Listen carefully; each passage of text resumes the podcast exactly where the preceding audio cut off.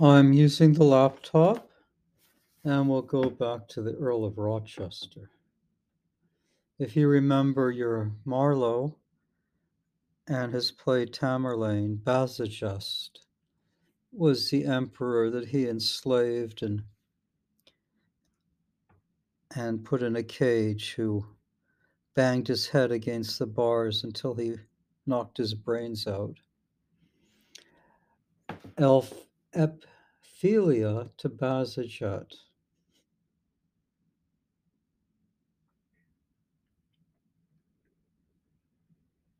How far are they deceived who hope in vain a lasting lease of joys from love to obtain? All the dear sweets we promise or expect, after enjoyment turns to cold neglect. Could love a constant happiness have known, the mighty wonder had in me been shown. Our passions were so favored by fate, as if she meant him an eternal date so kind he looked, such tender words he spoke. 'Twas past belief such vows should e'er be broke. Fixed on my eyes, how often would he say he could with pleasure gaze an age away. When thoughts too great for words had made him mute, in kisses he would tell my hand his sweet. So fierce his passion was, so far above the common gallantries that pass for love. At worst, I thought if he unkind should prove, his ebbing passion would be kinder far than the first transports of all others are. Nor was my love weaker or less than his. In him I centered all my hopes of bliss. For him my duty to my friends forgot. For him I lost, alas, what lost I not Fame, all the valuable things of life, to meet his love by less name than wife. How happy was I then, how dearly blessed, when this great man lay panting on my breast, looking such things as ne'er can be expressed. Thousand fresh looks he gave me every hour, whilst greedily I did his looks devour, till quite o'ercome with charms I trembling lay. At every look he gave melted away. I was so happily, I was so highly happy in his love, methoughts I pitied them that dwelt above. Think then, thou greatest, loyal, loveliest, falsest man, how you have vowed, how I have loved, and then, my faithless dear, be cruel if you can. How I have loved, I cannot, need not tell. No, every act has shown I love too well. Since first I saw you, I ne'er had a thought was not entirely yours. To you I brought my virgin innocence, and freely made my love an offering to your noble bed. Since when ye have been the star by which I steered, and nothing else but you I loved or feared. Your smiles I only live by, and I must whene'er you frown, be shattered into dust. Oh, can the coldness that you shew me now suit with the generous heat you once did shew? I cannot live on pity or respect. A thought so mean would my whole frame infect. Less than your love I scorn, sir, to expect. Let me not live in dull indifferency but give me rage enough to make me die. For if from you I needs must meet my fate, before your pity I would choose your hate.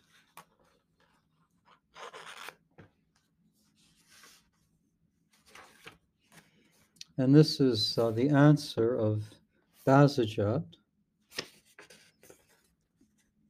who was a satirical name for John Sheffield, the third Earl of Mulgrave, and later the first Duke of Buckingham. These are imitations of verse letters of Ovid's Heroides. A very heroical epistle in answer to Ephelia. Madam, if you're deceived, it is not by my cheat for all disguises are below the greet. What man or woman upon earth can say, I ever used him well above a day? How is it then that I inconstant am? He changes not who always is the same. In my dear self I center everything my servants, friends, my mistress, and my king. Nay, heaven and earth to that one point I bring. Well mannered, honest, generous, and stout, names by dull fools to plague mankind found out. Should I regard, I must myself constrain, and 'tis my maxim to avoid all pain. You fondly look for what none e'er could find. Deceive yourself and then call me unkind. And by false reasons would my falsehood prove, for 'tis as natural to change as love. You may as justly at the sun repine, because alike it does not always shine. No glorious thing was ever made to stay, my blazing star but visits in a way. As fatal too, it shines as those in the skies. 'Tis never seen but some great lady dies. That's orgasm. the boasted favor you so precious hold to me's no more than changing of my gold. Whate'er you gave, I paid you back in bliss. And where's the obligation, pray, of this? If heretofore you found grace in my eyes, be thankful for it and let that suffice. But women, beggar like, still haunt the door where they've received a charity before. O happy Sultan, whom we barbarous call, how much refined art thou above us all, who envies not the joys of thy Serail? Thee, like some god, the trembling crowd adore. Each man's thy slave, and womankind thy whore. Methinks I see thee underneath the shade of golden canopies supinely laid, thy crouching slaves all silent as the night, but at thy nod all active as the light, secure in solid sloth, though there dost reign and feelest the joys of love without the pain.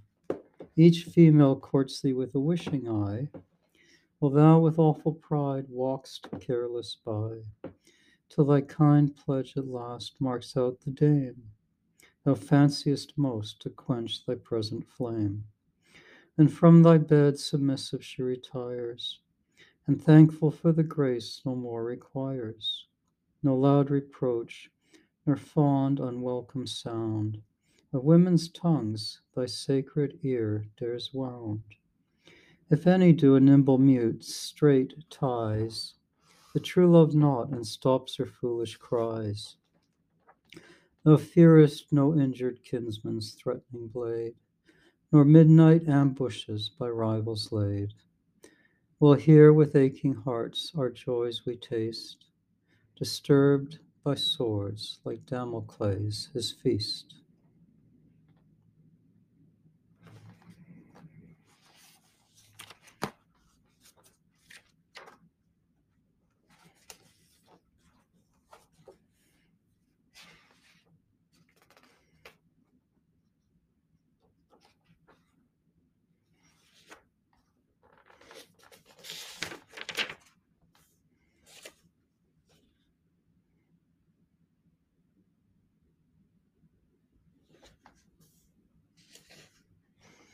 Lord Rochester, upon hearing the singing in a country church, Sternhold and Hopkins had such qualms when they translated David's Psalms to make the heart full glad.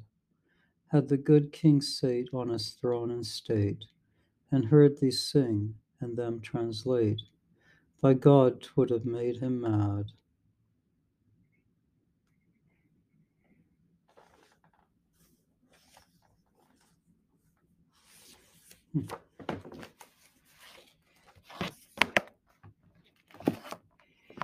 Now we'll visit Keats and some of his lesser known works.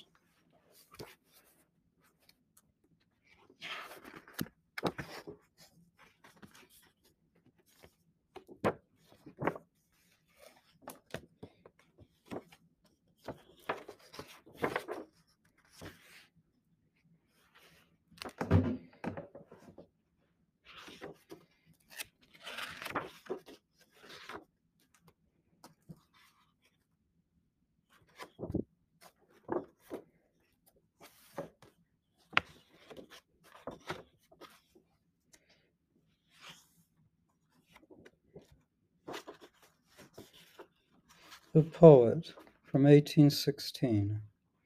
At morn, at noon, at eve, and middle night, he passes forth into the charmed air with talisman to call up spirits rare from plant, cave, rock, and fountain. To his sight, the hush of natural objects opens quite to the core, and every secret essence there reveals the elements of good and fair, making him see where learning hath no light. Sometimes above the gross and palpable things of this diurnal ball his spirit flies on awful wing, and with its destined skies holds premature and mystic communings, till such unearthly intercourses shed a visible halo round his mortal head. That's from 1816.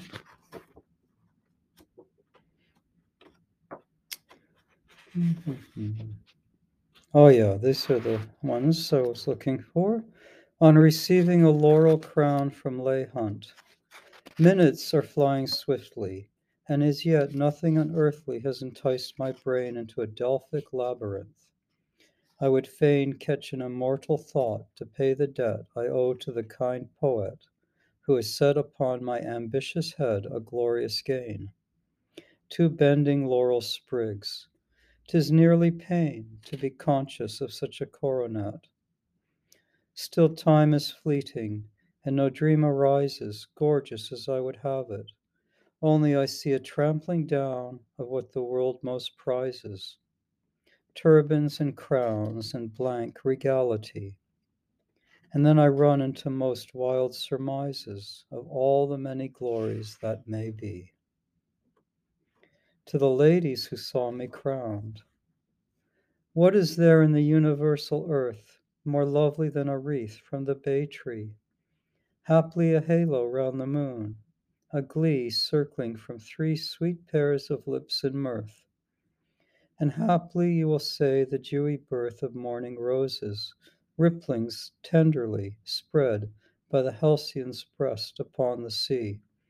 But these comparisons are nothing worth. Then is there nothing in the world so fair? The silvery tears of April, youth of May, or June that breathes out life for butterflies. No, none of these can from my favorite bear away the palm it shall ever pay due reverence to your most sovereign eyes. Hymn to Apollo. God of the golden bow and of the golden lyre and of the golden hair and of the golden fire, cheer your tear of the patient ear, where, where slept thine ire? When like a blank idiot I put on my thy wreath, thy laurel, thy glory, the light of thy story? Or was I a worm too low crawling for death, O Delphic Apollo? The thunderer grasped and grasped, the thunderer frowned and frowned. The eagle's feathery mane, for wrath, became stiffened.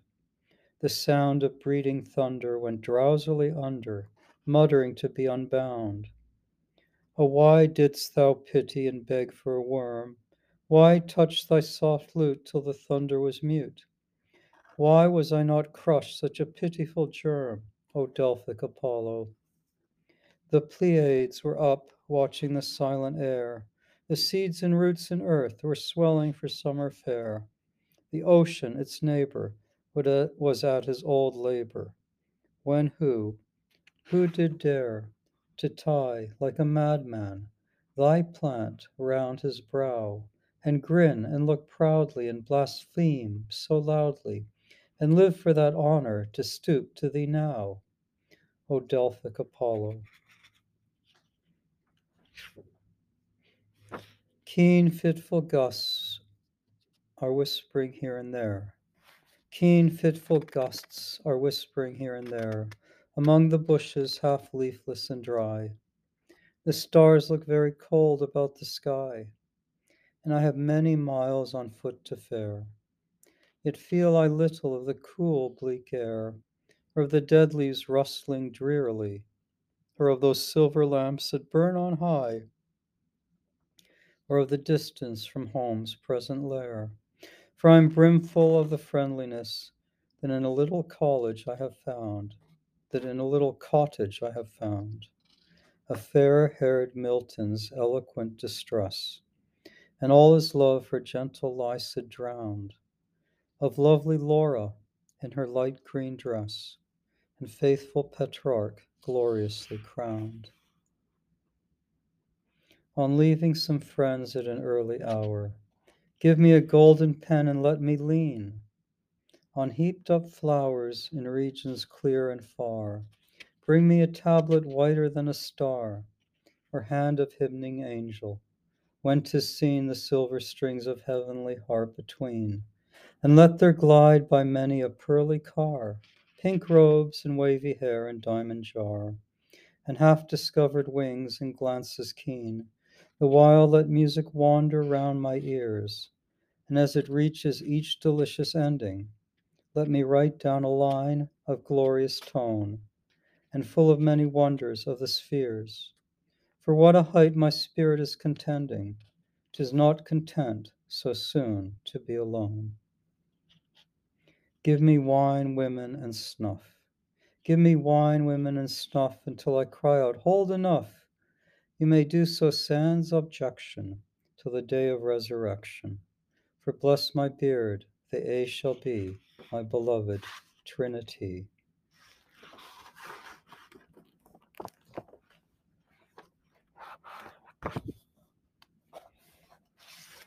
Lines from the next year, 1817.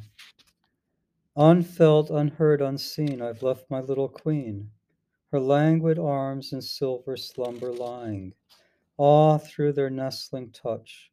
Who, who could tell how much there is for madness cruel or complying? Those fairy lids, how sleek, those lips, how moist they speak, in ripest quiet, shadows of sweet sounds into my fancy's ear, melting a burden dear. How love doth know no fullness nor no bounds. True, tender monitors, I bend unto your laws. The sweetest day for dalliance was born. So without more ado, I'll feel my heaven you for all the blushing of the hasty morn. In a drear night of December, in a drear night of December, to happy, happy tree, thy branches ne'er remember their green felicity. The north cannot undo them with a sleety whistle through them nor frozen thawings glue them from budding at the prime. In a drear night of December, to happy, happy brook, thy bubblings ne'er remember Apollo's summer look, but with a sweet forgetting they stay their crystal fretting, never, never petting about the frozen time. Ah, would 'twere so with many, a gentle girl and boy, but were there ever any, writhe not at passed joy. The feel of not to feel it, when there is none to heal it, nor numbed sense to steal it, was never said in rhyme.